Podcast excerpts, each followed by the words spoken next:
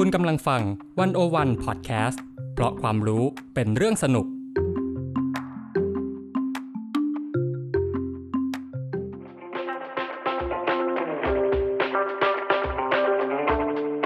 อาเซียนบอกมีไกด์ออกจากอาเซียนมุมเดิมๆ เข้าถึงอาเซียนมุมใหม่ๆ สนุกลึกและลับ แบบที่ไกด์สำนักไหนก็ไม่เคยพาไป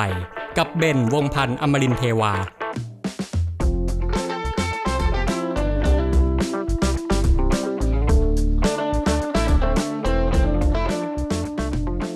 วันนี้ผมจะพาเดินทางไปรอบอาเซียนเลยนะครับ ไปเปิดโลกดูร่างทรงทั่วภูมิภาคเอเชียตะวันออกเฉียงใต้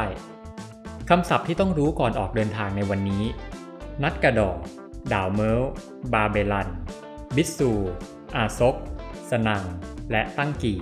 คือตัวอย่างของชื่อร่างทรงในอาเซียนนะครับ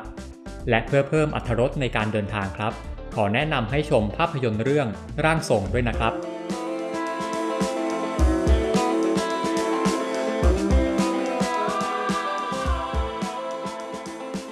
สวัสดีครับ วันนี้เรามาเดินทางทั่วอาเซียนกันต่อในอาเซียนบอมีไกด์นะครับ เราก็เจอกันมาเดือนละตอนเดือนละตอนใช่ไหมครับ ก็เผื่อแป๊บเดียวตอนนี้เรามาถึง EP ที่ 9 กันแล้วนะครับ แล้วเดือนนี้ก็คือเดือนธันวาคม ก็แน่นอนว่า EP เนี้ก็จะเป็น EP สุดท้ายของปี 2021 นี้นะครับ แล้วก่อนอื่นเนี่ยเราขอแจ้งข่าวกันนิดนึงนะครับ จะได้ไม่ตกใจกันว่าเดี๋ยวเดือนหน้าเนี่ยเราจะยังไม่เจอกันนะครับ เดี๋ยวผมเดี๋ยวทีมงานอะไรจะไปพักกันนิดนึงนะครับ เราขอปิดซีซั่นกันเล็กน้อยนะครับ แล้วเดี๋ยวเราจะกลับมาอีกทีเมื่อไหร่นะฮะกลับมาในรูปแบบไหนเนี่ยก็ขอให้รอติดตามกันได้นะครับเอามาเข้าเรื่องกันแล้วกันนะครับ ก็หลังจากผ่านพ้นการระบาดของโควิดเนาะเราก็เริ่มคลายล็อกดาวน์อะไรกันแล้วนะครับ เราเริ่ม กลับไปใช้ชีวิตปกติกันแล้วนะฮะหลายคนก็ออกไปท่องเที่ยว หลายคนออกไปกินข้าวนอกบ้านนะครับ บางคนก็ออกไปโรงภาพยนตร์เนาะคือเราก็อัดอั้นกันมาในฐานะคนชอบดูหนังอะเนาะเราดู Netflix ก็อัตรสก็อาจจะไม่เท่าดูในโรงนะครับก็เห็นหลายคนเนี่ยกลับเข้าโรงหนังกัน แล้วก็ที่ผ่านมาเนี่ยก็จะมีหนังหลาย ๆ เรื่องเลยที่น่าดูมากที่โด่งดังเป็นกระแส คือผมก็ตามดูไม่ทันนะคือหนังมันเยอะมาก นะครับและในบรรดาหนังเหล่านั้นเนี่ยก็จะมีหนังอยู่เรื่องหนึ่งซึ่งเป็นหนังไทยนะครับที่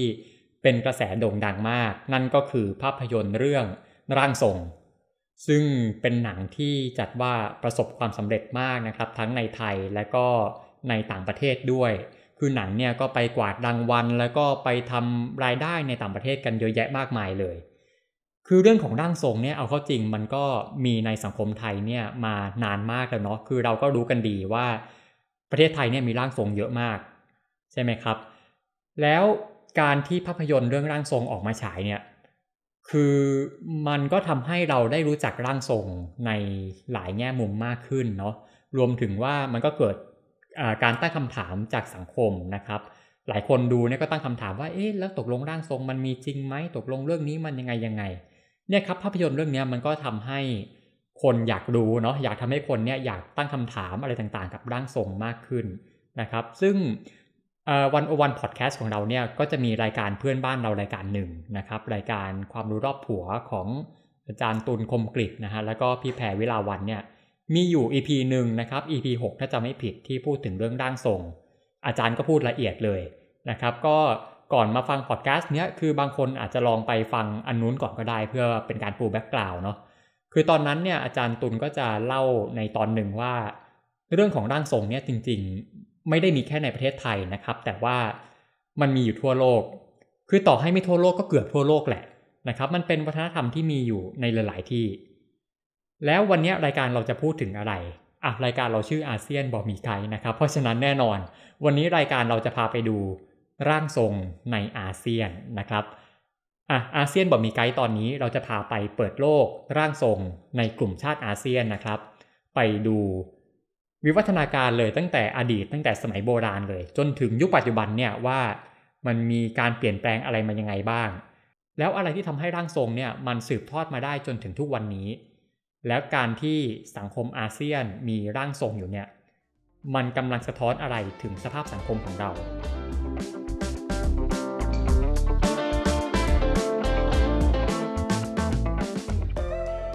ครับถ้ามาพูดถึงร่างทรงในอาเซียนเนี่ยคืออาเซียนเรามี 10 ประเทศใช่ไหมแต่ว่าร่างทรงเนี่ยมันไม่ใช่ว่ามี 10 แบบอะครับ เพราะว่าอะไรเพราะว่าคืออาเซียนเราอะเราเป็นสังคมพหุวัฒนธรรม ในแต่ละประเทศเนี่ยเราจะมี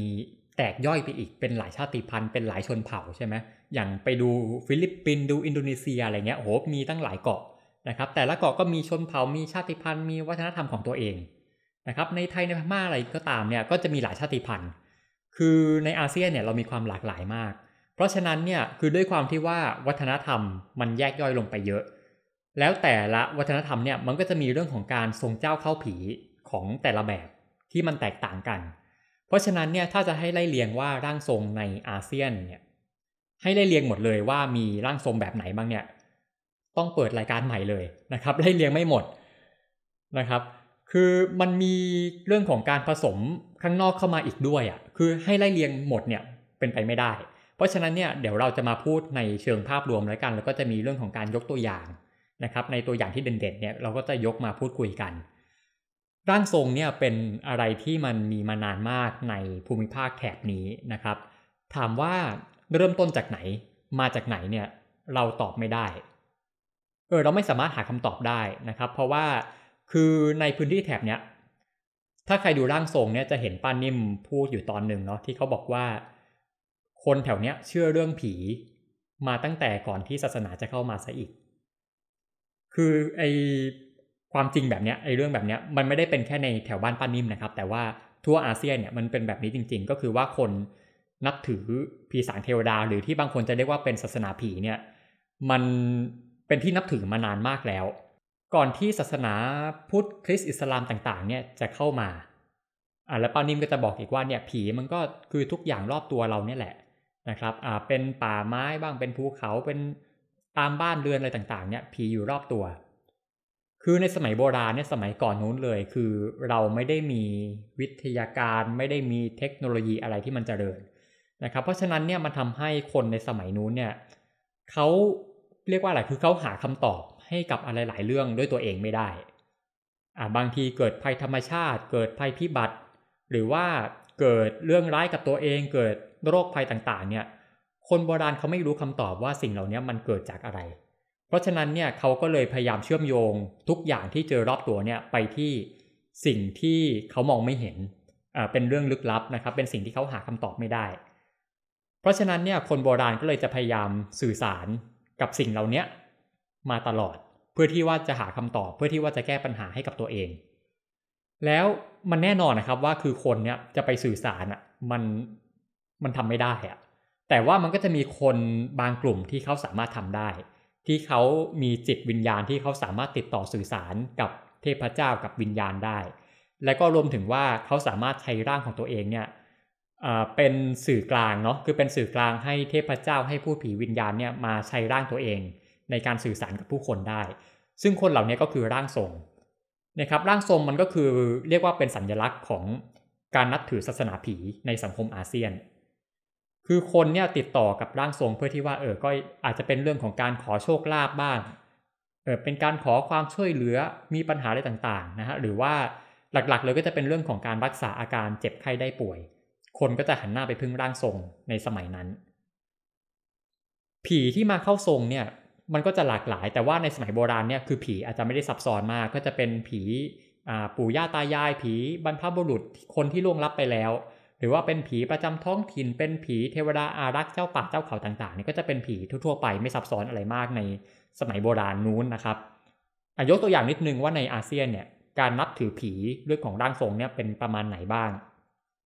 พม่าพม่าเนี่ยชัดเจน พม่าเนี่ยเขาจะนับถือสิ่งที่เรียกว่านัด นะครับคือนัดเนี่ยหลายคนอาจจะเคยได้ยินนัดก็คือเป็นผีสางเทวดาเนี่ยแหละ แล้วนัดเนี่ยก็จะมีหลายประเภทมาก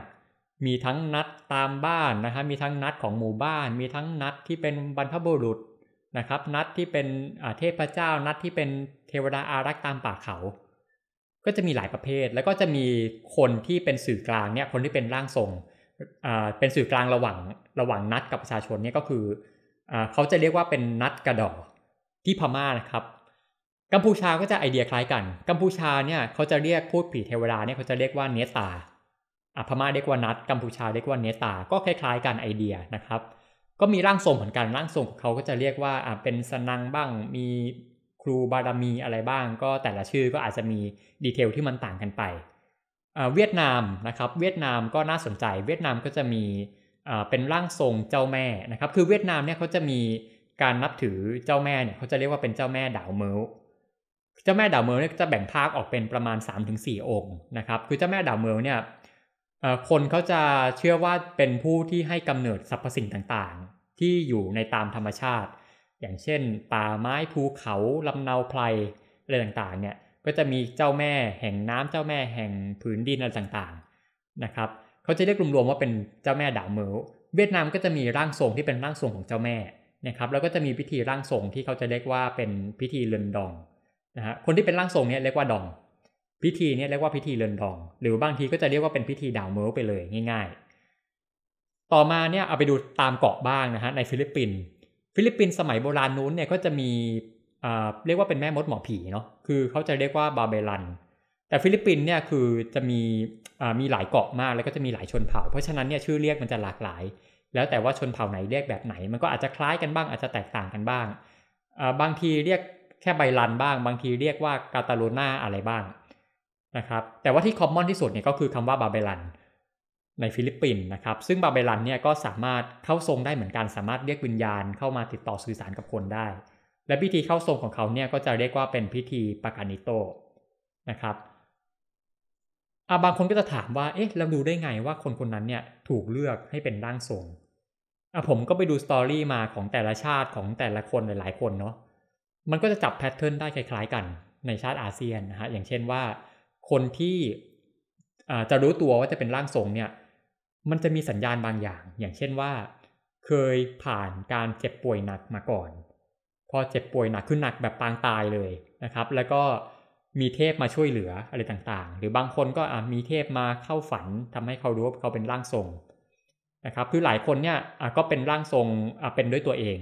นะฮะก็คืออมีมีอะไรบางอย่างมาดนบันดาลให้ให้รู้ได้ด้วยตัวเอง หรือบางคนเนี่ยก็จะมีเรื่องของการสืบทางสายตระกูลนะครับในชาติอื่นของอาเซียนเนี่ยก็จะมีเรื่องแบบนี้ อย่างเช่นในกัมพูชาก็จะมีเหมือนกันที่ว่าร่างทรงมีการสืบทอดผ่านทางสายตระกูลเนี่ยสตอรี่ของร่างทรงในแต่ละพื้นที่ของอาเซียนเนี่ยมันมันจะประมาณนี้ครับแพทเทิร์นมันจะไม่ต่างกันมาก อย่างคล้ายๆ หนังเรื่องร่างทรงเนาะก็คืออ่าร่างทรง ผีย่าบาหยันเนี่ยก็จะสืบทางตระกูลของฝั่งป้านิ่มเท่านั้น แล้วก็จะสืบทางฝั่งของผู้หญิงนะครับ คือมันไม่ใช่แค่ในเรื่องร่างทรงนะที่ร่างทรงจะเป็นผู้หญิงเท่านั้นนะครับ แต่ว่าในภูมิภาคเอเชียตะวันออกเฉียงใต้เนี่ยร่างทรงในสมัยดั้งเดิมส่วนมากเนี่ยก็จะเป็นผู้หญิง แล้วถ้าเป็นการสืบสายตระกูลเนี่ยก็จะสืบทางฝั่งผู้หญิง เออถามว่าเพราะอะไรทำไมร่างทรงต้องเป็นผู้หญิง คือมันมีหลายทฤษฎีนะครับ อย่าง ก็จะมีเหตุผลหนึ่งที่บอกว่าคือสมัยก่อนเนี่ยคือในอาเซียนในเอเชียตะวันออกเฉียงใต้เนี่ยผู้หญิงจะมีบทบาททางสังคมที่เรียกได้ว่าทัดเทียมผู้ชายนะครับคือไม่ได้ด้อยกว่าผู้ชายเลย คือบางทีเราจะเห็นผู้หญิงเป็นเจ้าเมืองเป็นเป็นเป็นนายคนเป็นผู้ปกครองด้วยซ้ำนะฮะ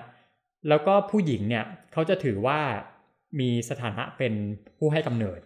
เนี่ยครับอันนี้คือเหตุผลหลักเลย เพราะว่า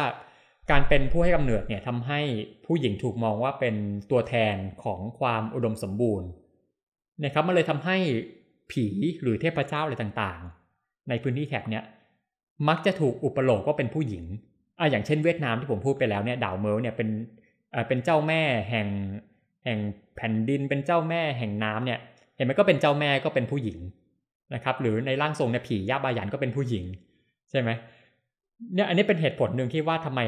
ร่างทรงถึงเป็นผู้หญิง รวมถึงก็จะมีทฤษฎีอื่น อย่างเช่นว่าเออบางทีผู้หญิงเนี่ยเขาสามารถติดต่อสื่อสารกับวิญญาณได้ง่ายกว่าผู้ชายนะครับหรือว่าก็จะมีอีกทฤษฎีหนึ่งที่บอกว่า เป็นเพราะในสมัยก่อนเนี่ยคือถ้าเทียบกันระหว่างผู้หญิงผู้ชายเนี่ยชีวิตของผู้ชายจะมีความไม่แน่นอนสูงกว่า อย่างเช่นว่าบางทีวันดีคืนดีเนี่ยต้องไปออกรบบางทีต้องย้ายไปนู่นไปนี่ แต่ขณะที่ผู้หญิงเนี่ยจะค่อนข้างอยู่อยู่ติดบ้านอยู่ติดกับที่เนาะแล้วก็ชีวิตเนี่ย ความเสี่ยงจะน้อยกว่าผู้ชาย ก็น่าจะเป็นเหตุผลหนึ่งที่ทำให้ร่างทรงเนี่ยเลือกผู้หญิงมากกว่า ถามว่าผู้ชายมีไหมที่เป็นร่างทรง ก็มีนะครับ แต่ว่าก็ไม่ได้เยอะขนาดนั้นนะฮะอะผมลืมพูดไปเรื่องหนึ่งว่าอะการที่เทพเจ้าเป็นผู้หญิงเนี่ย มันก็เลยทำให้ร่างทรงคนที่จะมาเป็นตัวแทนของเทพเจ้าเนี่ย ก็เลยต้องเป็นผู้หญิงเหมือนกันเออนี่เป็นเหตุผลนะถามว่าผู้ชายมีไหมผู้ชายก็มี แต่ว่าก็จะมีไม่เยอะนะครับ แล้วถ้าเป็นผู้ชายเนี่ยบางทีส่วนมากเนี่ยสมมติเป็นผู้ชายจะเป็นร่างทรง ก็ต้องแต่งตัวให้คล้ายผู้หญิงแบบแต่งหน้าทำผมให้เหมือนผู้หญิงถึงจะเป็นร่างทรงได้ คืออาจจะไม่ไม่ใช่ว่าเป็น LGBT นะครับแต่ว่าพออยู่ในพิธีเนี่ยก็ต้องทำตัวเป็นผู้หญิง เพื่อที่ว่าอาจจะเข้าทรงเทพเจ้าผู้หญิงได้อะไรประมาณนี้ หรือว่าก็จะมีบางคนที่ว่าโอเค เป็นเพศที่ 3 ไปเลยเป็น LGBT ไปเลยนะครับเดี๋ยวเรื่อง LGBT ที่เป็นร่างทรงเนี่ยเดี๋ยวจะมาพูดกันอีกทีหนึ่งตรงนี้มีดีเทลให้ลงเหมือนกัน นะแต่กลับมาตรงนี้ก่อน คือเรื่องร่างทรงนี่ก็จะเป็นแบบนี้เรื่อยมาในสังคมของเอเชียตะวันออกเฉียงใต้ จนกระทั่งมันถึงจุดหนึ่งเนี่ยมันเจอการเปลี่ยนแปลงขนาดใหญ่ อาจจะเรียกว่าเป็น disruption เนาะมันก็คือเรื่องของการเข้ามาของศาสนานะครับ คือเดิมเนี่ยเป็นศาสนาผีใช่ไหมต่อมาเนี่ยก็จะมีศาสนาที่มันเป็นอ่าเป็นเรื่องเป็นราวเป็นระเบียบแบบแผนมากขึ้นที่รับมาจากข้างนอกอ่าเป็นพุทธคริสต์อิสลามเป็นฮินดูเป็นอะไรบ้างเนี่ย อาเซียนเริ่มรับเข้ามานะครับ แล้วการที่รับศาสนาเข้ามาเนี่ยคือหลักๆในคนที่รับเข้ามาก็คือเป็นเจ้าแผ่นดินแหละนะครับ เป็นผู้ปกครองคราวนี้พอพอผู้ปกครองเนี่ยเขารับเรื่องศาสนาเข้ามาเนี่ยคือศาสนาเนี่ยเขาค่อนข้างที่จะปฏิเสธความเชื่อเรื่องผีเรื่องร่างทรง ไม่มีศาสนาไหนที่ยอมรับเรื่องร่างทรง ไม่มีจริง ๆนะฮะคราวนี้พอทางผู้ปกครองเนี่ยเขาเริ่มรับเรื่องของศาสนาเข้ามาเนี่ย เขาก็เริ่มไปให้ความสำคัญกับตรงนั้นมากกว่า แล้วก็เริ่มที่จะรู้สึกว่า เออ ไอการมีศาสนาผีไอการมีร่างทรงเนี่ยมันขัดแย้ง มันขัดแย้งกับกับศรัทธาของผู้ปกครองแผ่นดิน มันก็เลยบางทีเกิดการปราบปรามนะฮะอย่างเช่นในพมา่า คือพม่าเนี่ยอย่างที่ผมเล่าว่าสมัยก่อนก็จะบูชานัดนะครับเป็นนัดเทวดานัดเทพเจ้าอะไรต่างๆเนี่ยนะครับ จนมาถึงสมัยของพระเจ้า อนุรธามังช่อ นะฮะก็เป็นวีรกษัตริย์ของพม่าที่เป็นผู้อ่าเป็นผู้รวบรวมพม่าให้เป็นปึกแผ่นเนี่ยนะครับพระเจ้าอนุรธามังช่อเนี่ยคือช่วงแรกๆก็ส่งเสริมนัดนี่แหละ แต่ว่ากระทั่งถึงจุดหนึ่งก็ไปรับเอาศาสนาพุทธนิกายเถรวาทเข้ามานะครับพระเจ้าอนุรธรรมมังช่อเนี่ยก็เริ่มใสนะครับแล้วก็แน่นอนว่าเขาก็มองว่าเรื่องของนัดเรื่องของการบูชาผีเทพเจ้าต่างๆเนี่ยมันเป็นเรื่องที่ขัดกับหลักศาสนา พระเจ้าอนุรธรรมมังช่อเนี่ยก็เลย สั่งให้ประชาชนเนี่ยเลิกการบูชานัดนะฮะเลิกพิธีบูชานัดต่างๆ พยายามทำลายสารทำลายที่เคารพต่างๆเนี่ยนะฮะมันเหมือนเป็นการปฏิวัติวัฒนธรรมในสมัยนั้นรูปแบบหนึ่งเลยนะฮะแต่ว่าก็ทำเยอะมีการปรับปรามเยอะ แต่ว่าจนแล้วจนรอดก็ไม่สำเร็จนะครับ เพราะอะไร เพราะว่าคือความเชื่อแบบเนี้ยความเชื่อเรื่องนัดเรื่องผีเนี่ยคือมันอย่างลากลึกไปแล้วอะ่ะ คือต่อให้ทำลายไงก็ตามเนี่ย ชาวบ้านก็ยังมีความเชื่ออยู่ อาจจะมีการทำทำลายนะครับอาจจะมีการทำลายตรงที่เป็นสารอะไรต่างๆ ข้างนอกเนี่ยนะฮะแต่ว่าชาวบ้านเนี่ยก็ยังแอบบูชาด้วยการเอานัดเข้ามาอยู่ในบ้าน เนี่ยครับมันไม่หายไปนะฮะส่วนนัดกระดอเนี่คือตอนแรกเนี่ยเมื่อก่อนเราจะมีเขาเขาโปปาคือเขาโปปาเนี่ยชื่อเชื่อว่าเป็นศูนย์กลางของนัดนะฮะนัดเนี่ยจะไปรวมกันตรงนั้น แล้วก็ทำให้มีร่างทรงเนี่ยนัดกระดอก็จะไปรวมกันแถวๆเขาโปปา นะครับ แต่พอตอนหลังเนี่ยพระเจ้าอนุธามบังช่อเนี่ยสั่งให้ยกเลิกพิธีบูชานัดนะครับ นัดกระดอเนี่ยจากที่รวมกันอยู่ที่เขาโปปาเนี่ยก็กระจัดกระจายออกจากเขาโปปาแล้วก็ไปตามพื้นที่ต่างๆ แต่ว่านัดกระดอเนี่ยก็ไม่ได้เลิกความเชื่อก็ไม่ได้เลิกเรื่องของการเป็นร่างทรงนะคือไปตามพื้นที่นู้นพื้นที่นี้ก็ยังเอาความเชื่อแบบนี้ติดตัวไปด้วย ก็ยังคงเป็นร่างทรงอยู่ เนี่ยครับแทนที่ว่าการปราบปรามเนี่ยมันจะทำให้ความเชื่อเรื่องนัดมันน้อยลง มันกลับยิ่งทำให้ความเชื่อเรื่องนัดเรื่องร่างทรงเนี่ยมันยิ่งไปไกลขึ้นอีก มันยิ่งเผยแพร่ไปเร็วขึ้นอีกนะครับมันฆ่าไม่ตายความเชื่อเรื่องนี้นะหรือว่าถ้าไปดูในโลกมลายูที่เอาศาสนาอิสลามเข้ามาเนี่ยคืออิสลามก็ไม่ได้ยอมรับเรื่องของร่างทรงอะไรต่างๆนะคือโอเค มันก็ทำให้ความเชื่อเรื่องร่างทรงเนี่ยมันก็ถูกด้อยค่าลงไปเหมือนกันนะฮะคืออย่างบางประเทศเนี่ยก็จะมีเรื่องของการปรับปราม อย่างเช่น อินโดนีเซีย ในยุคสมัยยุคสมัยไม่กี่ปีเรียกว่าไม่กี่ทศวรรษผ่านมาเนี่ยมันก็มีการปราบปรามโดยอ้างเรื่องของศาสนาอิสลามเข้ามาบ้างเหมือนกันนะครับหรือว่าอย่างในฟิลิปปินส์ฟิลิปปินส์เนี่ยจะเป็นศาสนาคริสต์ใช่ไหมครับหลังจากที่สเปนเข้ามายึดครองเป็นอาณานิคมในช่วงศตวรรษที่ 16เนี่ยสเปนก็พาศาสนาคริสต์นิกายคาทอลิกเข้ามาด้วย และเขาก็จะมองว่าพวก บาไบลันแม่มดหมอผีเนี่ยเป็นสิ่งที่ขัดความเชื่อของศาสนาคริสต์มันก็เกิดการปราบปรามเหมือนกันในตอนนั้นนะครับ แต่ว่าไม่ว่าจะในประเทศไหนเนี่ยเรื่องผีเรื่องร่างทรงเนี่ยก็ยังอยู่รอดมาได้ อย่างในพม่าเห็นไหมก็ยังอยู่รอดมาได้นะครับฟิลิปปินส์อินโดหรือประเทศไหนๆไทยอย่างเงี้ยก็ยังอยู่รอดมาได้ ถามว่าทำไม ต้องบอกอย่างนี้ว่าสาเหตุหลักๆเนี่ยมันเป็นเพราะว่าศาสนาผีเนี่ย มันมีความสามารถในการปรับตัวสูงมากนะครับ อันนี้คือเหตุผลใหญ่เลยนะฮะและศาสนาผีเนี่ยคือเขาสามารถที่จะเออเขาเรียกว่าไหลอะไหลไปตามศาสนาใหม่ ๆ ได้ สามารถที่จะเอาศาสนาใหม่มาปรับใช้ที่จะไฮบริดกันได้นี่ครับทำให้ศาสนาผีเนี่ยมันสามารถคงอยู่ได้ คือความสามารถในการปรับตัว อย่างในพื้นที่ที่นับถือศาสนาพุทธเนี่ยอย่างอะในในไทยในในพม่าในกัมพูชาเนี่ยคือ พอศาสนาพุทธเข้ามาเนี่ยครับคือร่างทรงเนี่ยก็เริ่มเอาหลักการของศาสนาพุทธเนี่ยเข้ามาผสมผสาน อย่างเช่นว่าเขาจะบอกงี้ว่าคนที่จะเป็นร่างทรงได้เนี่ยจะต้องถือศีลห้าอะสมัยก่อนไม่มีใช่ไหมศีลห้าเนี่ยนับถือผีไม่มีอะต่อมาเนี่ยก็จะบอกเลยว่าเนี่ยถ้าจะเป็นร่างทรงได้จิตใจต้องบริสุทธิ์ต้องถือศีลห้าหรือบางทีพิธีกรรมบางอย่างเนี่ยบทสวดมนต์ก็จะเป็นบทสวดแบบบาลีเป็นศาสนาพุทธก็จะมีเหมือนกัน หรือบางทีเนี่ย เราจะเห็นว่าบางทีคนที่เป็นร่างทรงเนี่ยเป็นพระด้วยซ้ำนะครับเนี่ยมันเกิดการไฮบริดกันเกิดขึ้น หรือว่าในพื้นที่ที่เป็นอิสลามนะฮะคนที่เป็นร่างทรงเนี่ยก็จะมีการยอมรับเอาหลักอิสลามเข้ามาเหมือนกัน ก็คือว่าอะก็จะมีการอ้างว่าเนี่ยต้องเป็นมุสลิมที่ดีนะครับร่างทรงก็จะมีการบางทีโยงไปถึงพระเจ้า บอกว่าเนี่ยการเป็นร่างทรงเนี่ยคือสิ่งที่พระเจ้าสร้างพวกเขามา อะไรประมาณนี้ครับซึ่งซึ่งจริงไหมไม่รู้อันนี้ก็ก็จะเป็นสิ่งที่เขาอ้างนะครับหรืออย่างฟิลิปปินส์ที่เป็นศาสนาคริสต์เนี่ย คือฟิลิปปินส์ก็จะเป็นคริสต์ที่มีความแปลกนิดนึงตรงที่ว่ามันก็จะเป็นคริสต์ที่มีเครื่องรางของขลังเนี่ยเห็นไหมมันจะเป็นการไฮบริดกันระหว่างศาสนาผีกับศาสนาใหม่ๆนะครับอย่างในฟิลิปปินส์เนี่ยร่างทรงก็จะมีการบางทีจะมีการอุปโลกน์เรื่องอนักบุญนะครับ หรือว่าจะเป็นพวกเทพในตำนานของคริสตศาสนาเนี่ยก็จะเหมือนเป็นตัวละครใหม่ที่เกิดขึ้นมาคือเมื่อก่อนเนี่ยเป็นนับถือเทพเจ้า ป่าไม้เทพเจ้าอะไรต่างๆเนี่ยต่อมาเนี่ยก็จะมีตัวละครที่เป็นตัวละครในตำนานของศาสนาคริสต์เนี่ยเข้ามาเป็นตัวละครใหม่ แล้วทางหมอผีบาเบลันเนี่ยก็จะอ้างว่าเนี่ยเขาสามารถที่จะติดต่อสื่อสารกับเทพเจ้าเหล่านี้ได้ เทพเจ้าในศาสนาคริสต์เหล่านี้ได้ รวมถึงว่าการทำพิธีอย่างพิธีรักษาคนพิธีอะไรต่างๆเนี่ยก็คือ ได้รับพรมาแล้วจากพระเยซูเนี่ยก็จะมีการอ้างเรื่องศาสนาเนี่ยเห็นไหมมันจะมีการไฮบริดกัน หรืออีกศาสนาหนึ่งที่น่าสนใจก็คือ ศาสนาพวกพราหมณ์ฮินดูที่รับมาจากทางอารยธรรมอินเดียนะครับคือในเอเชียตะวันออกเฉียงใต้เนี่ย ร่างทรงที่เป็นสายฮินดูก็จะเยอะอย่างเช่น ในไทย ในไทยก็จะมีอย่างเช่นที่เห็นตามวัดแขกสีลมใช่ไหม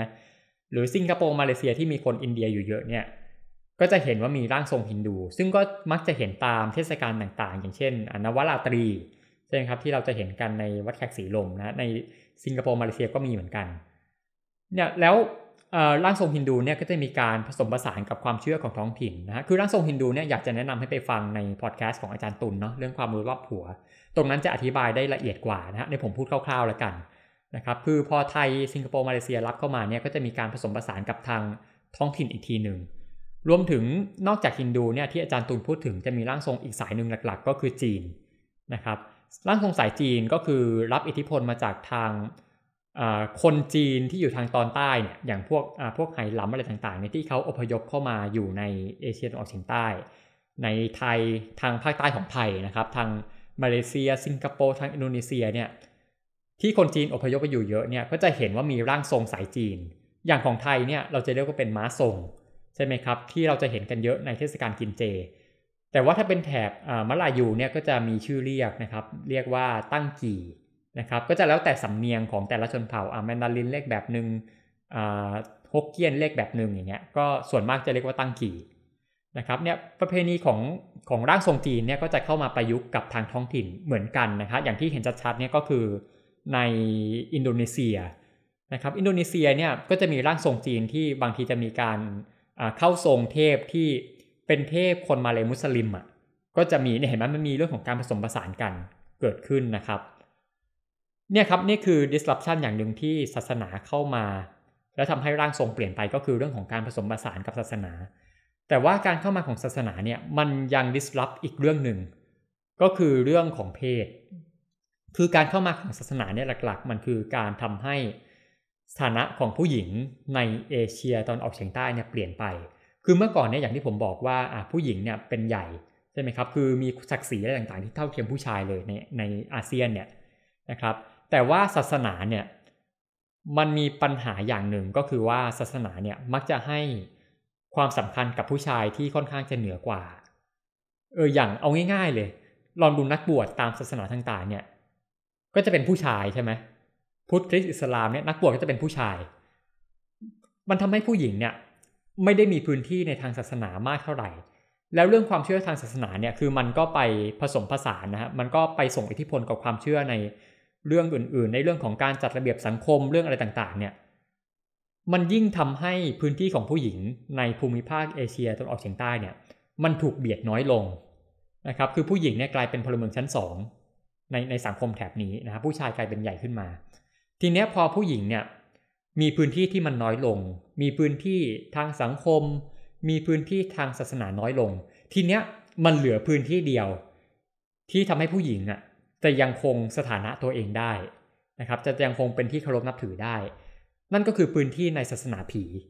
มันเหลือพื้นที่เดียวนะครับ เพราะฉะนั้นเนี่ยมันเลยเป็นเหตุผลว่าทำไม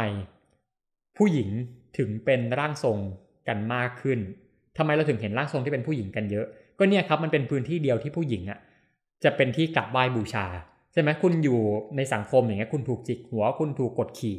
แต่พอคุณเป็นร่างทรงเนี่ยคนกราบไหว้คุณเนี่ยครับการเป็นร่างทรงผู้หญิงในเอเชียตะวันออกเฉียงใต้เนี่ยความหมายมันเปลี่ยนไปตรงนี้คือเมื่อก่อนเนี่ย ผู้หญิงเป็นร่างทรงเพราะว่าผู้หญิงได้รับความสำคัญ ผู้หญิงเป็นเพศแม่เป็นเพศที่ให้กำเนิด เป็นเพศที่เป็นสัญลักษณ์ของความอุดมสมบูรณ์ แต่ว่า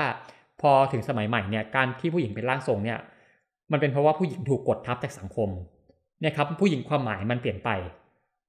แล้วแต่ต่อๆมาเนี่ยคือในเอเชียตะวันออกเฉียงใต้เนี่ยต่อมาผู้หญิงเนี่ยเราจะเห็นว่าค่อยๆได้รับการยอมรับมากขึ้น ทุกวันนี้เราจะเห็นผู้หญิงออกไปทำงานใช่ไหมครับ หรือว่าเป็นผู้นำต่างๆเนี่ยก็จะมีบทบาททางสังคมที่ที่สูงขึ้นจนใกล้เคียงผู้ชายแล้วถึงอาจจะไม่เต็มร้อยแต่ว่าก็ก็สูงขึ้นมากแล้วนะครับ ผู้หญิงเนี่ยออกไปทำงานหาเงินเองได้แล้ว แต่ว่าทีเนี้ยโลกเรามันไม่มีแค่สองเพศใช่ไหมครับอะผู้ชายผู้หญิงไม่ได้มีแค่นี้ มันยังมีอีกกลุ่มหนึ่งก็คือเป็นกลุ่มเพศที่ 3 กลุ่ม LGBTQ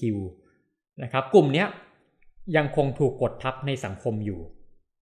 อ่าใช่ไหมฮะทีเนี้ยต่อมาครับพอผู้หญิง สมัยนี้เราจะเห็นผู้หญิง เริ่มได้รับการยอมรับในสังคมมากขึ้นใช่ไหมครับ ผู้หญิงเริ่มออกไปหางานทำผู้หญิง เริ่มเป็นผู้นำอะไรต่างๆเนี่ยก็เริ่มมีบทบาททางสังคมที่สูงขึ้นจนใกล้เคียงกับผู้ชายนะครับ แต่ว่าทีเนี้ยโลกของเราอะมันไม่ได้มีแค่เพศชายกับเพศหญิง ใช่ไหมมันยังมีอีกกลุ่มหนึ่งก็คือกลุ่มคนที่เป็นเพศหลากหลาย ที่ทุกวันนี้เหมือนกับว่ายังถูกกดทับอยู่ แล้ว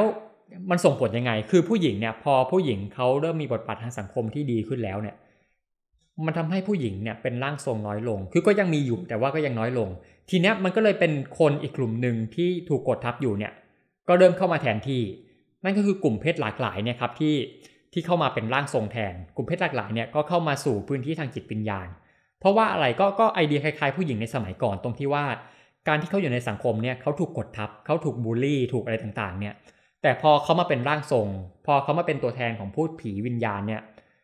มันเป็นพื้นที่เดียวครับที่ทำให้กลุ่มเพศหลากหลายเหล่านี้เขาสามารถที่จะเป็นที่เคารพนับถือ เป็นที่ยอมรับขึ้นมาได้ เป็นเหตุผลว่าทำไมทุกวันนี้กลุ่มเพศหลากหลายเนี่ย เราเห็นร่างทรงที่เป็นเพศหลากหลายมากขึ้นในยุคสมัยปัจจุบัน อย่างชัดๆเลยในพม่าเนี่ย พม่าหลังๆ เราจะเริ่มเห็นนัดกระดอที่เป็น กลุ่มเพศหลากหลายเนี่ยที่มากขึ้นนะครับในยุคสมัยปัจจุบัน ซึ่งก็จะมีการบอกว่าเนี่ยเราจะเห็นนักกระดอที่เป็นเพศหลากหลายเนี่ยมากขึ้นตั้งแต่ในช่วงประมาณทศวรรษที่ 1960 นะครับ ตอนนั้นเกิดอะไรขึ้นตอนนั้นก็เป็นช่วงที่พม่าเนี่ยเริ่มเข้าสู่การปกครองภายใต้ระบบเผด็จการทหารโดยนายพลเนวินนะครับ ซึ่งช่วงเวลานั้นเนี่ยเป็นช่วงเวลาที่ว่ากลุ่มเพศหลากหลาย เพศทางเลือกต่างๆเนี่ยคือตก เป็นที่เพ่งเล็งเนี่ยหนักมากในตอนนั้น คือแค่ว่าคุณ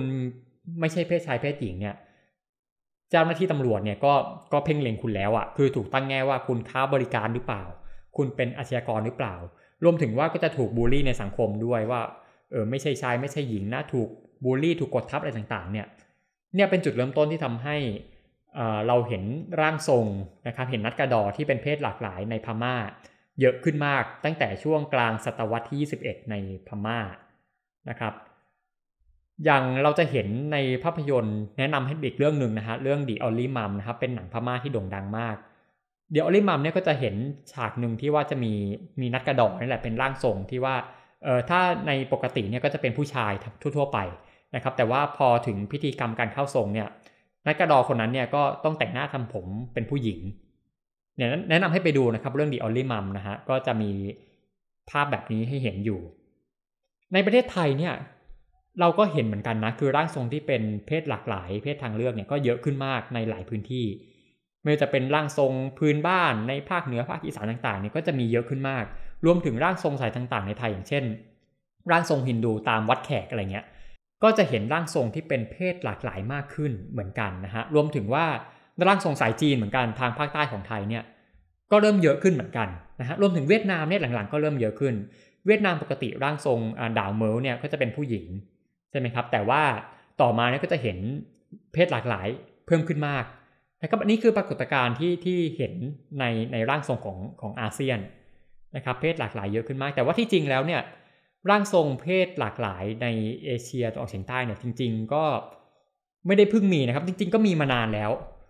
มีมานานแล้วนะฮะแล้วก็หลายพื้นที่เนี่ยจริง ๆ ให้การยอมรับมานานแล้ว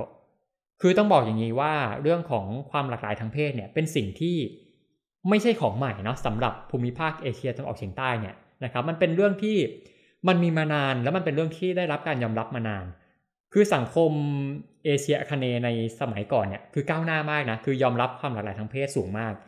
นะครับอย่างเช่นยกตัวอย่างชนเผ่านี้คือชนเผ่าบูกิสนะครับในอินโดนีเซีย นะครับบูกิสเนี่ยเขาบอกว่าเพศของเขาเนี่ยเพศในโลกเนี่ยมันมีทั้งหมด 5 เพศ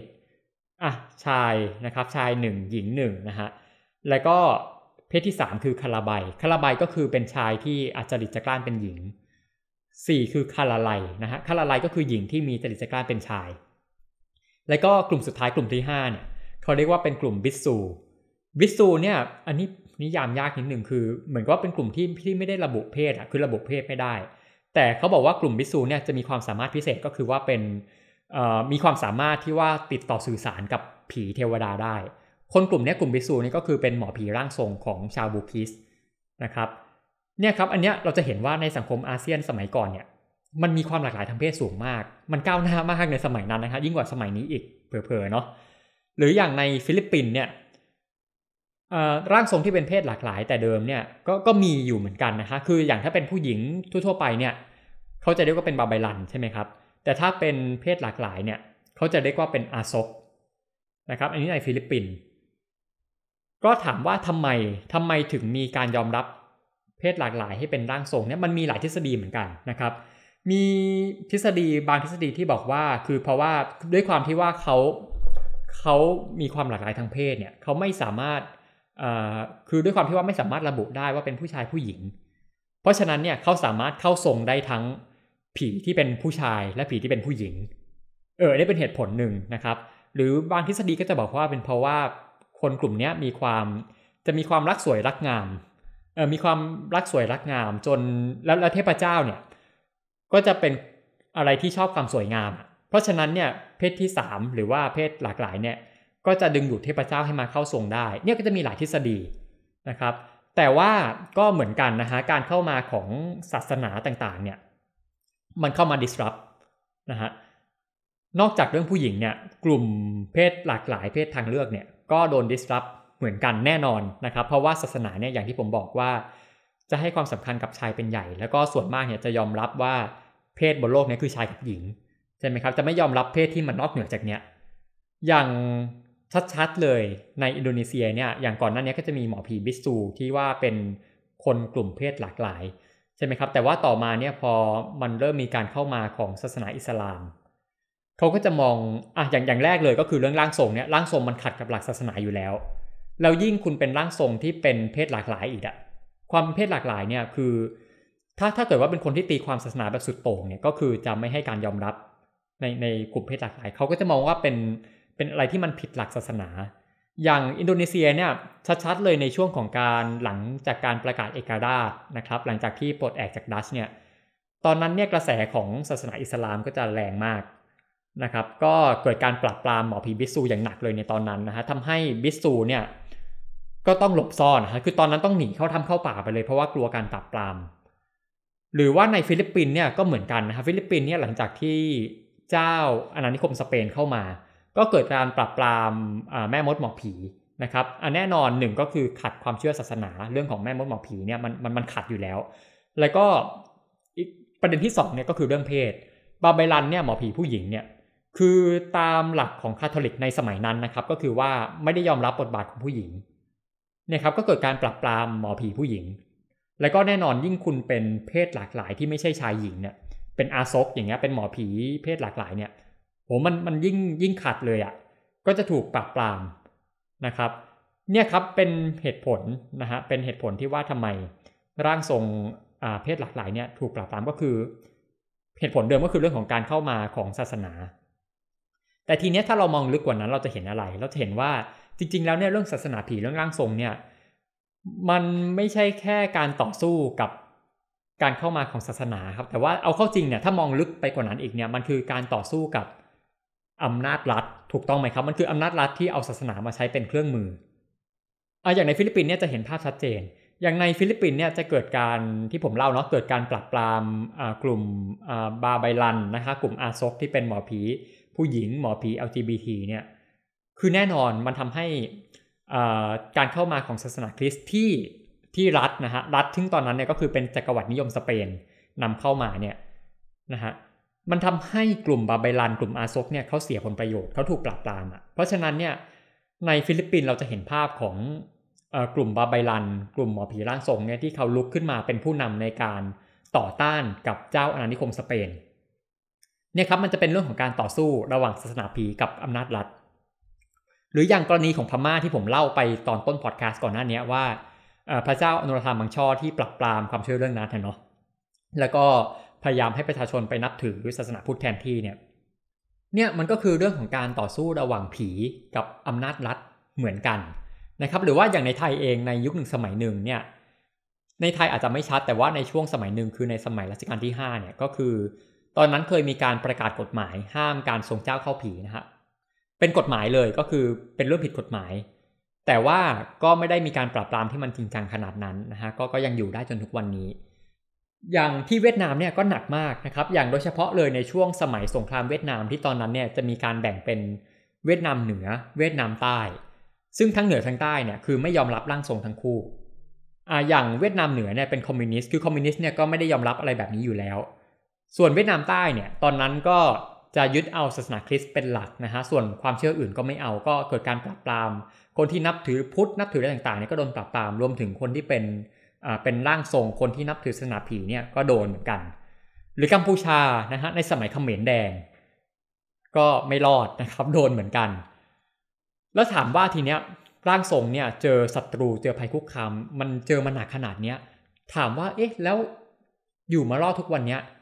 อยู่มาได้ยังไงนะฮะก็ต้องย้อนกลับไปที่ผมพูดมาแล้วว่า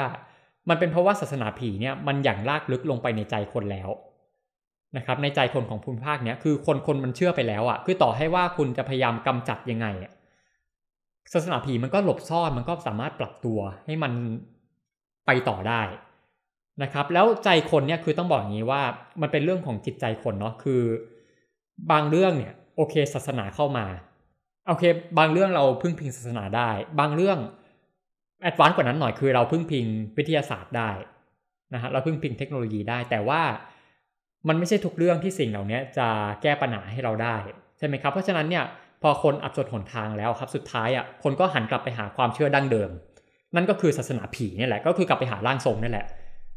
มันก็เป็นทางออกสุดท้ายของคนอยู่ดีนะครับ มันก็เลยไม่หายไปนะครับสุดท้ายคนก็ยังย้อนกลับไปหามันอยู่ดี อีกอย่างหนึ่งถ้าเกิดว่ามองกว้างกว่านั้นหน่อยเนี่ย คือในภูมิภาคแถบนี้ครับมันมีความวุ่นวายเกิดขึ้นมานานแล้ว คือความวุ่นวายเนี่ยมันอาจจะเกิดขึ้นในรูปแบบต่างๆ อย่างเช่นว่าในสมัยอาณานิคมก็เกิดการต่อสู้ปลดแอกกันใช่ไหมหรือว่าในสมัยต่อมาก็จะเป็นเรื่องของการพยายามสร้างชาตินะฮะการสร้างชาติการเจอสงครามต่างๆ สงครามเย็นการเจอสงครามการเมืองต่างๆเนี่ยคนในภูมิภาคแถบนี้จะรู้สึกเกิดความไม่มั่นคงทางใจสูง นะครับเพราะฉะนั้นเนี่ยเมื่อเกิดความไม่มั่นคงทางใจเนี่ยก็คือต้องการที่พึ่งทางใจ แล้วมันทำให้ศาสนาผีเนี่ยก็เป็นคำตอบหนึ่งนะครับอย่างชัดๆเลยในช่วงสงครามเวียดนามที่แบ่งเป็นเวียดนามเหนือเวียดนามใต้เนี่ยตอนนั้นเนี่ยก็เป็นช่วงที่ระส่ำมากใช่ไหมคือ มันก็เลยทำให้คนเนี่ยกำลังสั่นคลอนทางใจสูงมาก เดี๋ยวระเบิด เดี๋ยวจะถูกฆ่าตายวันไหนไม่รู้นะครับ คนก็หันเข้าหาร่างทรงหมอผี นะครับเพราะว่าก็อยากรู้ชะตากรรมตัวเอง อยากรู้ชะตากรรมของคนรอบๆตัวแบบคนในครอบครัวคนรักต่างๆ ที่บางทีไปออกรบ แล้วขาดการติดต่อไปนาน หรือว่าเป็นคนที่สูญหาย ก็อยากรู้ชะตากรรมของคนเหล่านั้นอะก็หันไปหาร่างทรงว่าเอ๊ะคนเหล่านี้ยังมีชีวิตอยู่ไหมเนี่ยครับมันคือการต้องการหาที่พึ่งทางใจ หรือว่าในเขมรแดงเหมือนกันคือในเขมรแดงเนี่ยแน่นอนว่าในในยุคสมัยนั้นเนี่ยมันมันทำพิธีกรรมอะไรต่างๆ ไม่ได้อยู่แล้วนะแต่ว่า เรื่องศาสนาผีเนี่ยมันมันกลับมาหลังจากที่เขมรแดงผ่านพ้นไป คือหลังเขมรแดงผ่านพ้นไปเนี่ยคือทรมาคนมันยังอยู่ คนกำลังรู้สึกสั่นคลอนมากต้องการที่พึ่งทางใจสูงมาก รวมถึงว่าอะบางทีเราเนี่ยเออเรามีคนในครอบครัวที่สูญหายไปในตอนนั้น คือเป็นตายร้ายดีไงไม่รู้ อาจจะถูกฆ่าไปแล้วหรือเปล่าไม่รู้นะครับ คนก็เลยเนี่ยต้องการที่พึ่งทางใจ แล้วในตอนนั้นเนี่ยในเขมรแดงเนี่ยคือศาสนาพุทธอะไรต่างๆเนี่ยมันถูกปรับไปเยอะ สุดท้ายเนี่ยมันเลยหันไปหา อะไรที่ว่าเออเป็นองค์ความรู้ที่ยังอยู่ก็คือเรื่องของศาสนาผี ก็คือหันไปหาหมอผีร่างทรงเนี่ยแหละเป็นที่พึ่งทางใจนะครับเนี่ยเนี่ยแหละครับมันคือมันคือเรื่องของความไม่มั่นคงทางใจที่ทำให้ร่างทรงเนี่ยยังคงอยู่ได้จนทุกวันนี้ และทุกวันเนี้ยอายุสมัยแห่งสงครามเย็น ยุคสมัยแห่งการสร้างชาติเนี่ยมันผ่านพ้นไปแล้วคือในสมัยนั้นเนี่ยคือเรื่องของการสร้างชาติเนี่ยแต่ละชาติต้องพยายามสร้างความเป็นปึกแผ่นใช่ไหมครับ แล้ว เครื่องมือหนึ่งก็คือศาสนา อย่างไทยเนี่ยอะก็ชาติศาสนาพระมหากษัตริย์ใช่ไหมครับ คือมันทำให้ชาติในสมัยสมัยแรกๆเนี่ยสมัยแรกๆที่อาเซียนสร้างชาติเนี่ยคือต้องพึ่งพาศาสนาเยอะต้องสร้างความเข้มแข็งให้ศาสนาเยอะ มันทำให้เขาไม่ให้ความสำคัญครับทำให้เขาเลือกที่จะปราบปราม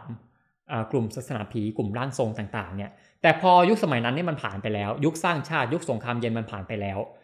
ตอนเนี้ย แต่ละชาติอาเซียนเนี่ยมันเข้าสู่ยุคสมัยแห่งการพัฒนาเศรษฐกิจพัฒนาสังคมกันอย่างจริงจังอ่าใช่ไหมทีเนี้ยพออพอแต่ละชาติเนี่ยไม่ได้มาไม่ได้มาเน้นในเรื่องของการปฏิรูปความเชื่อ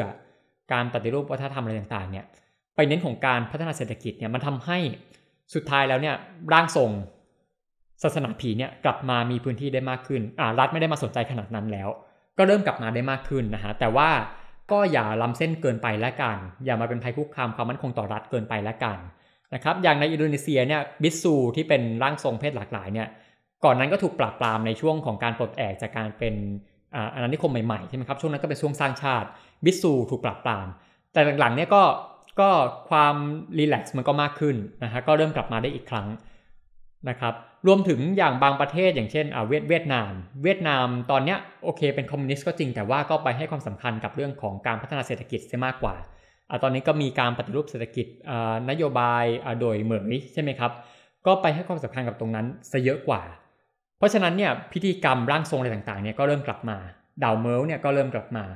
นะครับฟิลิปปินส์เนี่ยผ่านพ้นจากช่วงอาณานิคมสเปนไป ร่างทรงก็เริ่มกลับมาเพราะว่าเรื่องของศาสนามันก็ผ่อนคลายขึ้น แล้วก็เรื่องของร่างทรงเนี่ยบางทีก็จะเกิดการให้การส่งเสริมจากรัฐด้วย แต่ว่ามันจะไม่ใช่การส่งเสริมในเชิงความเชื่อครับ ไม่ใช่ว่าไม่ใช่ว่ารัฐบอกว่าให้คนหันไปหาร่างทรงอะไรเงี้ยไม่ใช่ แต่ว่ามันเป็นการส่งเสริมในเชิงของศิลปะวัฒนธรรมอย่างเงี้ยซะมากกว่านะครับ ก็คือภาพของพิธีเข้าทรงอย่างเช่น ชัดๆเลยคือในฟิลิปปินส์ในเวียดนามเนี่ยการเข้าทรงเนี่ยมันจะมีภาพลักษณ์ของการเป็นการแสดง เป็นการแสดงต้อนรับนักท่องเที่ยวอะไรต่างๆเนี่ยมากขึ้นมากกว่าที่จะเป็นเรื่องความเชื่อ คือความเชื่อเรื่องของพิธีกรรมมันก็มีอยู่ แต่ว่าหลังๆเนี่ยเราจะเริ่มเห็นภาพเป็นเรื่องของศิลปะมากขึ้น อย่างเวียดนามนะครับดาวเมิลเนี่ยก็ได้รับการรับรองเป็นมรดกโลกจากยูเนสโกด้วยนะครับหลังๆเนี่ยก็จะเริ่มมีในมิตินี้เข้ามานะครับ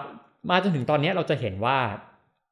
คือต่อให้เศรษฐกิจบ้านเมืองมันจะเปลี่ยนไปขนาดไหนจากยุคอาณานิคมจากยุคสงครามเย็นจนถึงปัจจุบันเนี่ยที่เศรษฐกิจมันพัฒนามาขนาดเนี้ยแต่เราจะเห็นว่าร่างทรงเนี่ยมันไม่ได้มีน้อยลงไม่ได้หายไป คือบางคนอาจจะเข้าใจว่าการที่บ้านเมืองมันพัฒนามาถึงจุดเนี้ยร่างทรงมันน่าจะน้อยลงนะ แต่ว่ามันไม่ใช่อย่างนั้นนะครับ คือมันมีงานวิจัยที่บอกว่าจริง ๆ แล้วเนี่ยร่างทรงมันอาจจะยิ่งเพิ่มขึ้นด้วยซ้ำแล้วก็อาจจะหลากหลายขึ้นด้วยซ้ำ โดยเฉพาะที่สำคัญเลยอะในพื้นที่เมือง เอออันนี้น่าแปลกเนาะคือเราอาจจะเชื่อว่าในชนบทเนี่ยน่าจะเยอะกว่า แต่ว่า แต่ว่าพื้นที่เมืองเนี่ยมันกลับกลายเป็นว่ามันเพิ่มขึ้นเยอะ เพราะว่า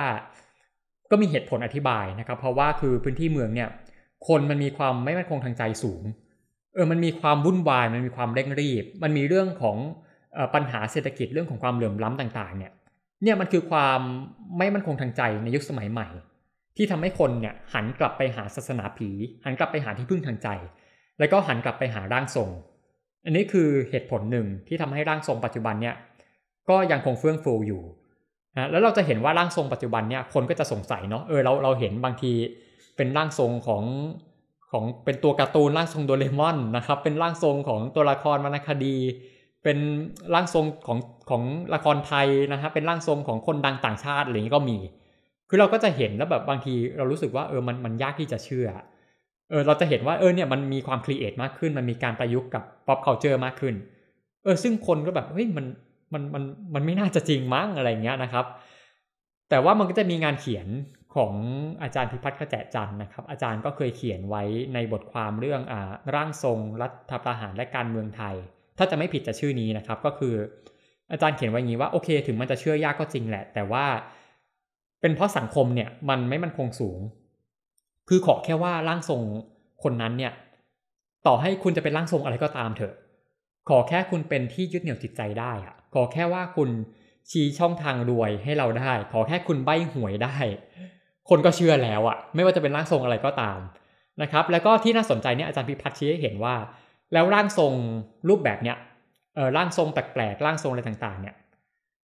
มันเกิดขึ้นในไทยอย่างชัดเจนตั้งแต่ในช่วงหลังรัฐประหารปี 2557 เออนนี้น่าสนใจเพราะว่าอาจารย์พิพัฒน์ก็จะอธิบายว่ามันเป็นช่วงที่คนเกิดความไม่มั่นคงทางใจสูง เพราะว่าสังคมเนี่ยมันเกิดความระสำและอาจารย์พิพัฒน์เนี่ยก็ยังย้อนไปเปรียบเทียบในช่วงปี 2490 นะครับที่ตอนนั้นเนี่ยมันก็เกิดร่างทรงรูปแบบใหม่ขึ้นมาเหมือนกัน ก็คือเป็นร่างทรงในสายฮินดูนะฮะอย่างร่างทรงตามวัดแขกอะไรต่างๆเนี่ยก็เกิดขึ้นมากมาย เพราะว่า อาจารย์ก็เปรียบเทียบทำลายให้เห็นว่าในช่วงปี 2490 เนี่ย มันก็เป็นช่วงปีแรกๆที่เราเข้าสู่ช่วงของระบอบเผด็จการทหาร เนี่ยครับมันก็เห็นไหมมีความสัมพันธ์กัน อย่างในต่างประเทศเนี่ยก็สอดคล้องกันนะฮะ อย่างเช่นในพม่าเนี่ยร่างทรงอย่างนัดกระดออะไรเงี้ยก็จะเบ่งบานยิ่งขึ้นนะครับ มีร่างทรงที่เป็นร่างทรงเพศหลากหลายมากขึ้นเนี่ย มีร่างทรงรูปแบบใหม่มากขึ้นในพม่าก็คือในช่วงของปีทศวรรษ 1960 ก็คือเป็นยุคที่ นายพลเนวิน เริ่มเข้ามาปกครองพม่าก็คือเป็นช่วงที่เริ่มเข้าสู่ยุคของผลิตการทหารในพม่า หรือกัมพูชาเนี่ยอะหลังยุคเขมรแดงไปเนี่ยคนก็ไม่มั่นคงทางใจ คนก็หันพึ่งร่างทรง เวียดนามในยุคของสงครามเวียดนามที่ระสันเนี่ยคนไม่มั่นคงทางใจ คนก็หันหาร่างทรง เนี่ยครับมันเป็นสิ่งที่สะท้อนว่า การมีอยู่ของร่างทรงในเอเชียตะวันออกเฉียงใต้เนี่ย มันเกิดขึ้นนะครับมันสัมพันธ์กับความไม่มั่นคงในจิตใจของคน ไม่ว่าจะยุคสมัยไหนก็ตาม ครับถ้าให้สรุปเนาะคือเรื่องของศาสนาผีเนี่ยมันปักหลักอยู่ในความเชื่อของคนในภูมิภาคนี้มานาน ต่อให้ว่าจะมีคริสต์อิสลามมีพุทธอะไรต่างๆ เข้ามาเนี่ยศาสนาผีก็ยังเป็นพื้นฐาน และศาสนาผีเนี่ยมันก็ยังคงอยู่ไม่ได้จนทุกวันนี้ก็เพราะว่าเป็นเรื่องของความสามารถในการปรับตัวนะครับ แล้ว ศาสนาผีเนี่ยสัญลักษณ์ที่เป็นภาพแทนของมันก็คือร่างทรงเนี่ยแหละครับ ร่างทรงเนี่ยคือภาพสะท้อนของการมีอยู่ของศาสนาผีนะครับที่ร่างทรงเนี่ยก็คืออะมันก็มีวิวัฒนาการ ที่มันเปลี่ยนแปลงไปตามยุคสมัย ตามภูมิทัศน์สังคมที่เปลี่ยนแปลงไป มันก็เปลี่ยนแปลงไปตามศาสนาผีที่มันปรับตัวไปนะครับแล้วร่างทรงเนี่ยที่ผ่านมาเราจะเห็นว่ามันเจอภัยคุกคามอยู่เสมอ เจอจากทั้งศาสนาบ้างเจอจากทั้งอำนาจรัฐบ้าง แต่ว่าร่างทรง ก็ยังอยู่ได้จนทุกวันนี้นะฮะเหตุผลหนึ่งเนี่ยไม่ใช่แค่เรื่องการปรับตัว แต่ว่าเหตุผลหนึ่งมันก็คืออย่างที่ผมบอกเนี่ยก็คือความไม่มั่นคงทางจิตใจของคน ที่ไม่ว่าจะยุคสมัยไหนเนี่ยมันก็มีมาตลอด คนเนี่ยคนเรามีรักโลภกดหลง เรามีความรู้สึกไม่มั่นคงมาตลอด อย่างในสมัยโบราณนะครับ สมัยก่อนนู้นเลย ความไม่มั่นคงทางใจของคนเนี่ยก็คือเป็นเรื่องธรรมชาติใช่ไหมเราจะทำการเกษตรอะโอ้ธรรมชาติฟ้าฝนไม่เป็นใจ นะครับ หรือเกิดโรคภัยไข้เจ็บที่ไม่รู้สาเหตุเนี่ย ความไม่มั่นคงทางใจยุคแรกของคนก็เป็นเรื่องแบบนี้ จนกระทั่งบ้านเมืองซับซ้อนขึ้นนะครับอ่าเริ่มเป็นอ่าเริ่มมีระบบระเบียบมีการปกครอง ความไม่มั่นคงทางใจเนี่ยก็ก็พัฒนาขึ้นมาอะเป็นเรื่องของสงคราม เป็นเรื่องของการเข้ามาของอาณานิคม เป็นเรื่องของสงครามอะไรต่างๆ เนี่ย คนก็ไม่มั่นคงทางใจ จนทุกวันนี้ความไม่มั่นคงก็ยังอยู่ ก็จะเป็นเรื่องของความไม่มั่นคงทางเศรษฐกิจ ไม่มั่นคงทางสังคม ถูกบูลลี่ ถูกกดทับจากสังคมนะครับเจอความเหลื่อมล้ำจากสังคม หรือแสวงหาพื้นที่ในสังคมยากเนี่ยครับมันก็ทำให้คนเนี่ยหันไปหาที่พึ่งทางใจก็คือร่างทรง แล้วอีกด้านเนี่ยเราจะสังเกตว่าคนที่เป็นร่างทรงเนี่ยก็คือคนที่หลาย ๆ คนเนี่ยคือคนที่ถูกกดทับจากสังคมมาก่อน อย่างเช่นอะคนที่เป็นผู้หญิงที่เป็นพลเมืองชั้นสองคนที่เป็นเพศหลากหลาย ที่เป็นพลเมืองชั้นสองชั้นสามในสังคมเนี่ย ก็เลือกที่จะเข้ามาเป็นร่างทรง หรือเป็นคนที่ผ่านทรมาทางใจอะไรต่างๆเนี่ยก็จะเข้ามาเป็นร่างทรงเนี่ยครับมันคือคนที่ผ่านวิกฤตทางจิตใจมาก่อนเนี่ยครับมันก็คือพื้นที่ที่รองรับคนที่ต้องการแสวงหาความมั่นคงทางใจ เพราะฉะนั้นเนี่ยถ้าใช้สรุปเนี่ยเราสรุปได้อย่างนี้ว่าอาเซียนเนี่ยยังคงมีร่างทรงสืบทอดมาได้จนทุกวันเนี้ยเป็นพันๆปีนะครับ ผีที่อยู่เบื้องหลังร่างทรงทุกตัวในอาเซียน ก็คือผีแห่งความ ไม่มั่นคงทางใจของผู้คน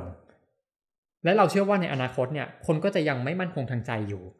เราก็จะยังเห็นความไม่มั่นคงในรูปแบบใหม่ๆเนี่ยเกิดขึ้นมา มันก็เลยทำให้ร่างทรงเนี่ยจะยังคงมีอยู่ต่อไป แล้วก็จะมีวิวัฒนาการต่อไปจากรุ่นสู่รุ่นนะครับ ตามสภาพสังคมที่มันเปลี่ยนไป ตราบใดที่ใจคนยังคงต้องการที่ยึดเหนี่ยว